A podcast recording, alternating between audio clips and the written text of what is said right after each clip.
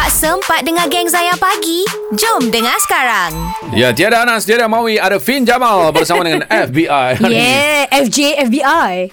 Wow. FJ. Double F. Tiba. Oh, okey. Mungkin boleh dibawa ke depan, dibincangkan.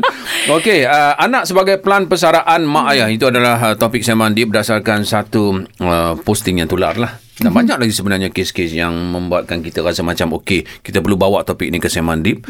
Macam mana anak-anak sekarang tertekan kerana mak ataupun ayah ya yang meminta daripada mereka komitmen yang tinggi.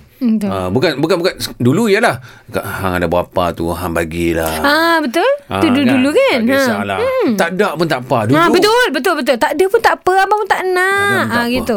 Betul. Jadi macam mana sebenarnya ya kita nak sampai kepada win-win situation, jalan tengahnya supaya kita tak jadikan anak ni sebagai salah satu pelan persaraan. Tak nampak dia punya itulah peranan dia sebagai pelan kita tu kan. Dan kita sebagai anak pun tidaklah menjadi anak yang tidak mengenang jasa. So macam mana kita nak sampai kepada jalan tengah tu?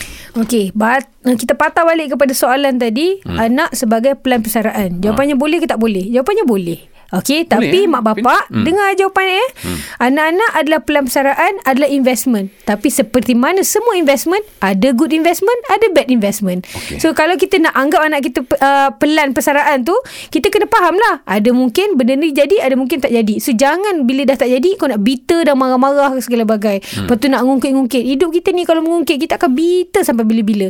Kita kena sentiasa yakin pada rezeki Allah. Kalau Allah memang dah tulis Faizan bin Ismail, kau nanti akan tua dengan senang lenang, harta berkoyan-koyan, itulah kau dapat. Kalau macam Allah dah tulis engkau akan duduk kat pondok kali ni, itulah yang kau dapat. Pernah fikir ke yang awak akan end up dekat pondok, Faizan? Tidak. Tak pernah. Tapi Allah punya perancangan kan jauh lagi terbaik daripada kita.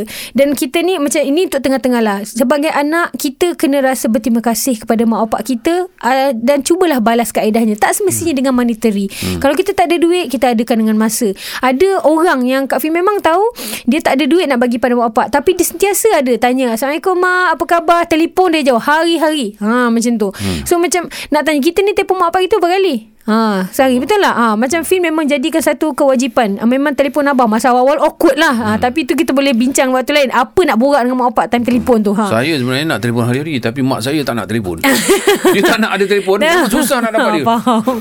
Tapi itulah tu, macam anak-anak dengan mak bapak, kita tak boleh dah tua-tua ni baru kita nak expect ada relationship ni. Kalau daripada kecil kita memang rapat, memang pemberian duit dan pengambilan duit memang dia smooth je, tak ada rasa nak. Betul tak? Dia kalau macam kalau dah ada that strain tu, itu susah. Tapi saya nak tambah sikit, Min.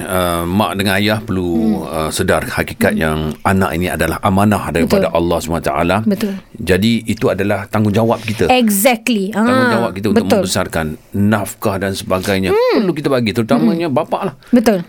Dan tak boleh ungkit pun. Betul. Kalau macam nak share kan, macam kan sebenarnya mak bapak Allah dah letakkan macam ini tanggungjawab kau adalah untuk buat ni untuk anak kau. Kau adalah gembala, anak-anak kau adalah kau punya macam peliharaan yang mana kau kena jaga setiapnya. Yang anak pula tanggungjawab kau adalah untuk hormat mak bapak tu. So kena cari kat jalan tengah. Faham tak? So kita kalau kita nak guna sangat rules and regulation, kau sebagai bapak kau kena gini. Kita kena tahu juga definition kita tu adakah berdasarkan agama ataupun kita buat berdasarkan apa yang sedang dibincangkan psikologi je. Kalau kita jaga amanah Allah sebaik-baiknya dengan ikhlas tanpa mengharapkan sebarang balasan, saya percaya satu hari Allah akan hadirkan anak-anak yang soleh, solehah, yang kita tak perlu minta pun, ya Allah, tapi dia yang akan bagi. Boleh tak nak tambah sikit? Apa macam kiranya pernah dengar juga macam ni, macam kiranya kenalan jauh lah, mak bapak tu memang mak bapak yang baik, tapi Allah dah tetapkan anaknya tidak. Tapi dia tetap, dia tak ada busukkan anak dia pun, tapi kita sebagai jiran ni kita tahulah macam Allah kesiannya, padahal dia baik sangat orang, tapi Allah datangkan dia anak-anak jiran yang baik-baik yang selalu bersedekah pada orang. Jadi kiranya dia terjaga juga. Faham tak? Allah jaga dia. Sebab korang kena faham, mak bapak sekalian, yang jaga kita adalah Allah. Jangan kita rasa anak kita yang jaga kita. Jangan kita rasakan ini investmentnya, ini aku kena pastikan benda menjadi. So kau akan stres. Sebab jaga Allah, Allah jaga kita. Benar. Itu dia. Terima kasih banyak-banyak Fynn Jamal. Terima kasih. Saya nak beritahu dulu, tapi kalau nak jaga hati mak bapak ni, bagi dia susu Juna, susu kambing sedap. Okay, apa kalau korang memang cari susu kambing yang sedap, yang tak bau, hamis, kita try minum susu Juna. Dapatkan kat Shopee, TikTok, Lazada by Fynn Jamal, atau WhatsApp je 0112233655, atau pergi je dekat Fynn.Jamal, nanti kita beritahu apa infonya. Alright, Assalamualaikum. Hampir terlupa saya amanah saya untuk apa mengingatkan tentang susu. Tak apa, saya ingat selalu. Thank you korang. Assalamualaikum. Waalaikumsalam. Saya beri peluang sampai pukul 10 tak nak? Saya on aja. Okay. Thank you so much, bye. Assalamualaikum.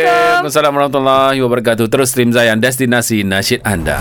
Jangan lupa stream audio perbualan penuh Zayan Pagi menerusi aplikasi Syok SYOK. Muat turun Syok di Apple App Store, Google Play Store dan Huawei App Gallery. Zayan, destinasi nasyid anda.